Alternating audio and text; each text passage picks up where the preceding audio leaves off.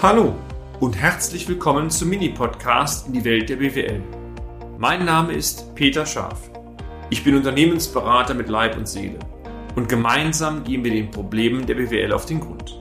Kurz, kompakt, unverständlich.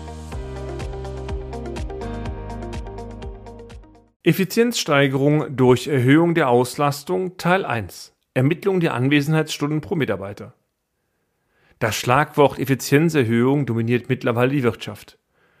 Einige Unternehmen haben es mittlerweile sogar auf die Spitze betrieben, damit fast jegliche persönliche Handlungsfreiheit des Mitarbeiters entfällt oder eingeschränkt ist. Wir können aber bei unseren Mandaten, meine sehr verehrten Damen und Herren, oftmals genau das Gegenteil betrachten. Eines der oft akzeptierten Gegenargumente ist: Unsere Ertragslage ist doch sehr gut. Wir brauchen so etwas nicht. Solche Argumente sind, ganz offen, eher kurz gesprochen. So werden in guten Jahren oftmals wertvolle Erträge und damit Liquiditätspotenziale schlicht verschenkt, die dann in schwachen Jahren händeringend benötigt oder gar gesucht werden. Aus dem großen Spektrum der Ansätze zur Effizienzverbesserung möchten wir heute einmal das Thema Anwesenheitsstunden pro Mitarbeiter in den Mittelpunkt unserer Betrachtung rücken. Lassen Sie uns zunächst einmal beide Welten, das heißt die des Arbeitgebers, aber auch die des Arbeitnehmers, aufzeigen. Aus Sicht eines jeden Arbeitgebers wäre es wünschenswert, dass der Mitarbeiter dreihundertfünfundsechzig Tage im Jahr und vierundzwanzig Stunden rund um die Uhr für das Unternehmen bei gleichem Gehalt zur Verfügung steht. Die Perspektive des Mitarbeiters, ich denke, das können Sie sich ausrechnen, ist natürlich völlig anders. Er wünscht sich eher eine Reduktion der Arbeitszeit bei gleichzeitiger Erhöhung der Vergütung. Dieses Spannungsfeld zwischen beiden Positionen wird in Tarifverträgen global bzw. in Arbeitsverträgen, nennen wir es mal regional oder im Dialog, geregelt. Für Kalkulationszwecke, meine sehr verehrten Damen und Herren, ist es aus Unternehmenssicht aber wichtig, zwischen den bezahlten Stunden, das heißt den Anwesenheitsstunden des Mitarbeitenden, zu differenzieren und den abgerechneten Stunden.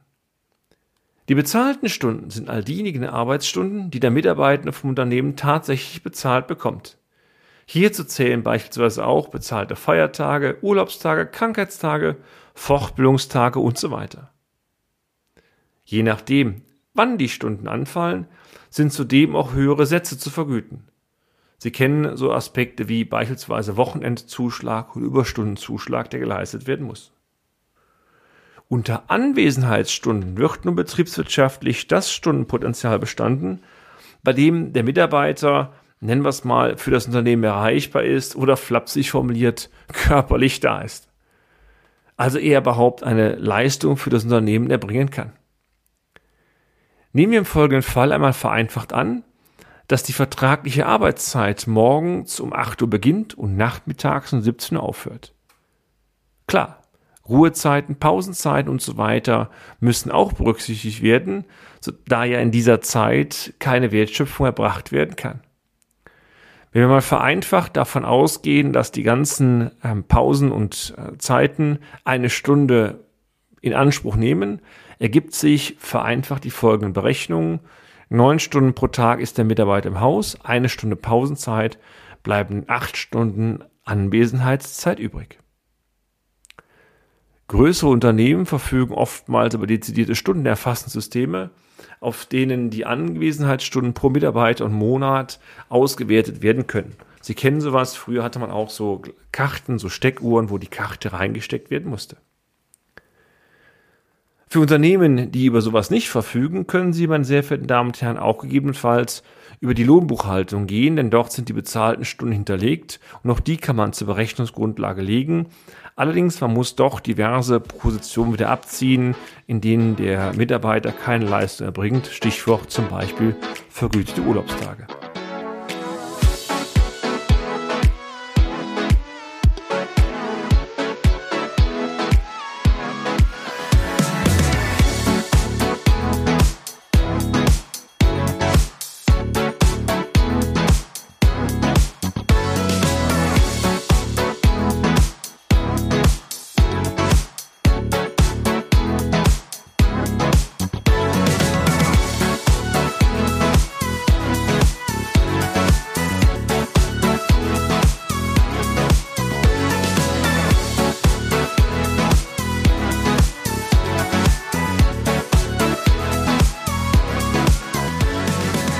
Die ganz simple Lösung, wir ziehen das Pferd einmal von hinten auf.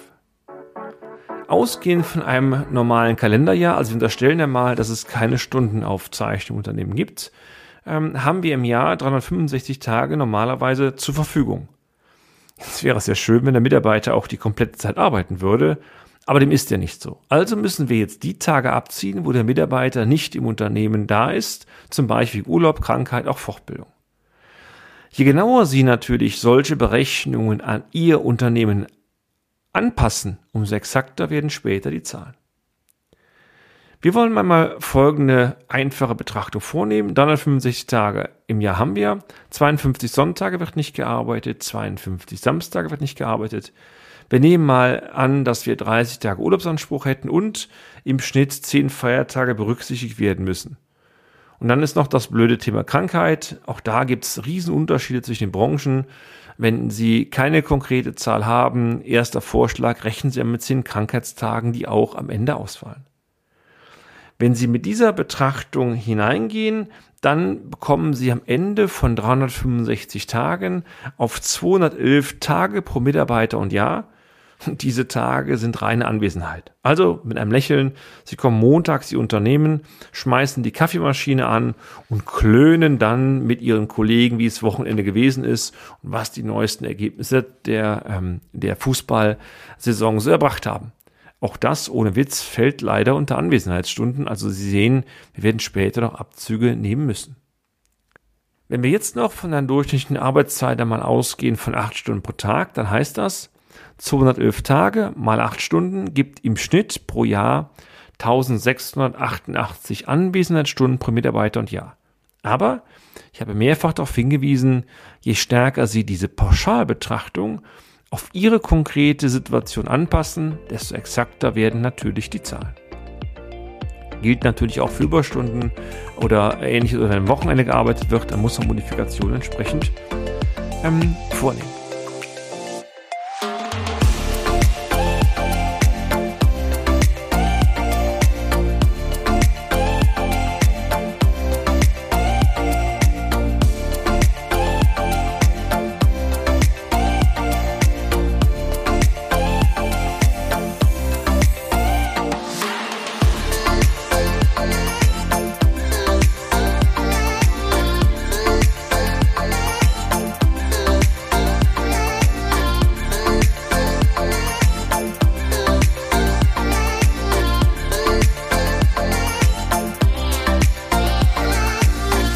Letztendlich, meine sehr verehrten Damen und Herren, geht es uns darum, Antworten zum Beispiel auf folgende Fragen zu finden.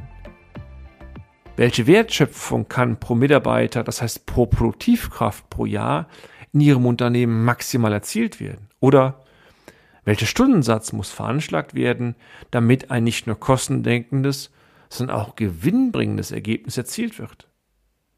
Die Auslastung, meine sehr verehrten Damen und Herren, das heißt die Frage, wie viel Prozent der Stunden abrechenbar sind, ist dabei oftmals das Zünglein an der Waage.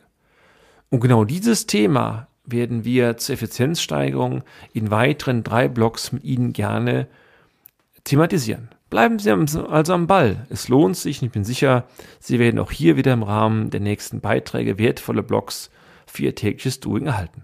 Ich freue mich, wenn Sie im nächsten Beitrag wieder dabei sind. Ihr Peter Schaaf. Und damit sind wir auch schon am Ende des heutigen Podcasts. Haben wir Ihr Interesse geweckt? Fein.